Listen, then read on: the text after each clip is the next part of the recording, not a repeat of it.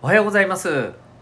親子キャリア教育ナビゲーターのデトさんでございます。お聞きいただいている小中高生の皆さん保護者の皆さんいかがお過ごしでしょうか。1月16日日曜日でございます。昨日今日とあの大学の共通テストにね挑んでる皆さんもいらっしゃいますよね。本当に全力出し切って、えー、ね悔いのないようにと願っております。でこのオープニングの時間なんですけど、え、今後ですね、まあ、昨日からちょいちょろっと始めてみたんですけどあの僕が応援したいお店の方の、あのご紹介の時間をね少し取ってあとはまあ、えー、僕のちょっと日々感じたことをちょろっとお話ししてみたいなねそんななんか構成にしたいなとかちょっとうっすら思ってます。というのはですねやっぱりまああの日々いろんな感じてることから学びにつながることもあるかもしれないなっていうのとあとはそのやっぱりまあ、今いろんなねコロナの状況もある中で皆さん本当に頑張ってて少しでもなんかこれをきっかけにねはいあの知っていただいてでそれが、えー、まあお互いねあの知っていただいた方も知られた方もですねお互いにプラスにつながっていくような、まあ、そんなこう情報発信っていうところにもねつながったらいいなと思ったりしてます、まあ、そんなわけで昨日お話ししたですね、えー、スター幸せのたい焼き屋さんなんですけどあのインスタグラムやってる方はぜひチェックしてみてください、え、たい焼きめっちゃうまいですよ。パイ生地でね。僕はこう紅芋が入ってるものが個人的に大好きなんですけど他にもね、えー、通常のあんことか、えー、カスタードとかチョコとかねそういったのもあったと思います、え気になる方はぜひチェックしてみてください。浦添のヤフソを中心にねでもあちこち出張での販売もねされてるようなのではい。あのよろしくお願いいたします。というわけでホームルームに移っていきたいと思います。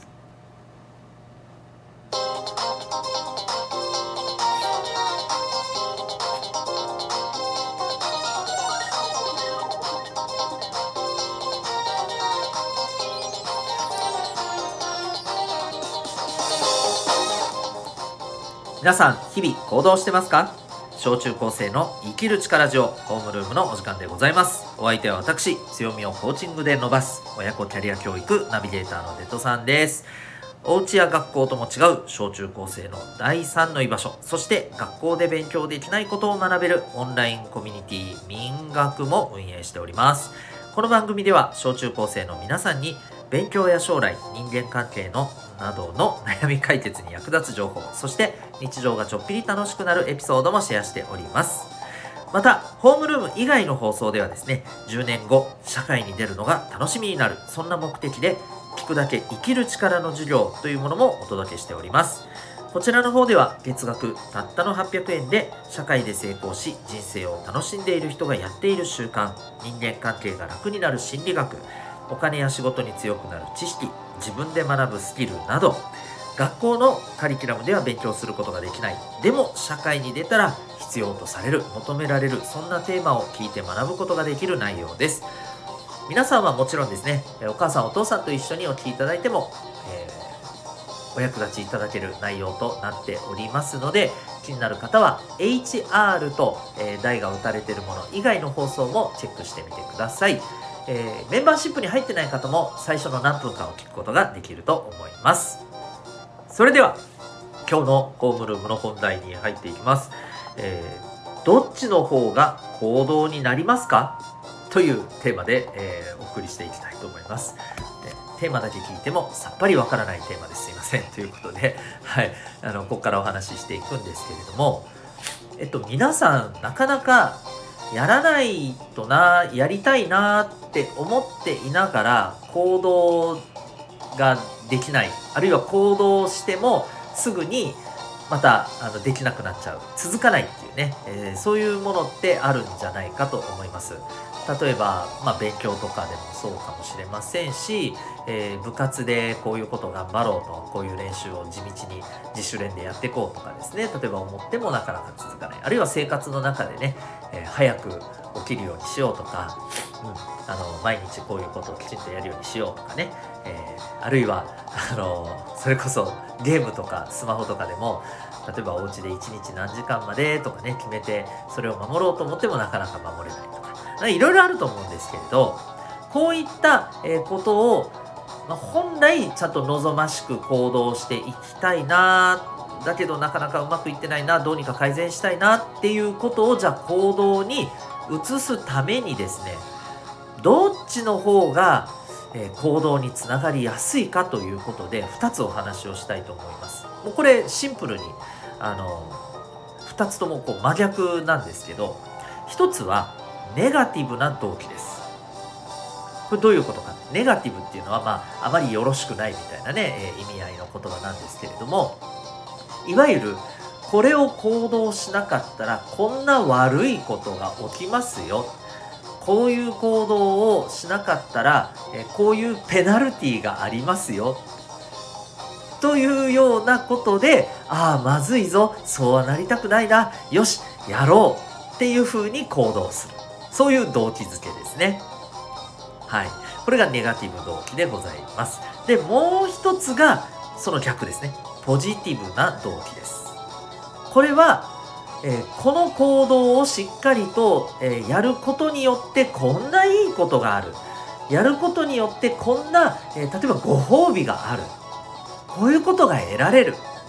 そういうふうな感覚でそれを動機づけにして行動していくっていうことなんですよね。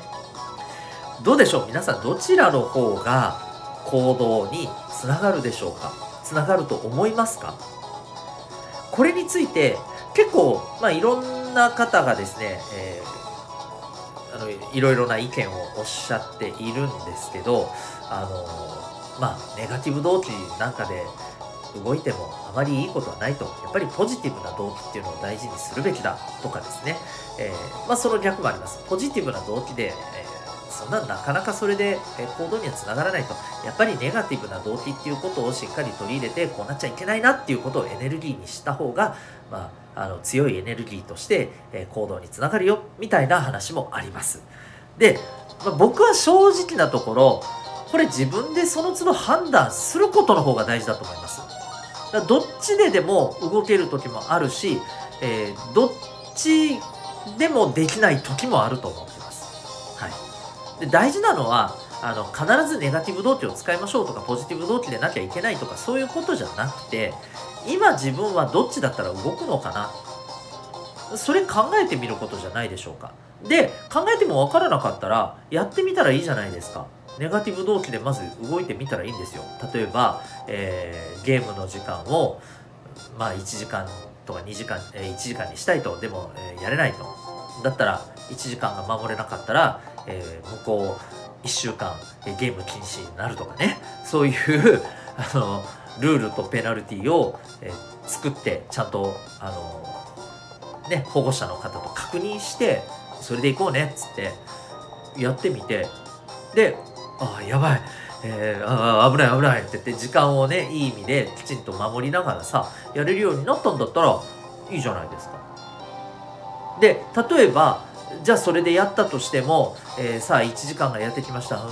あこれやらない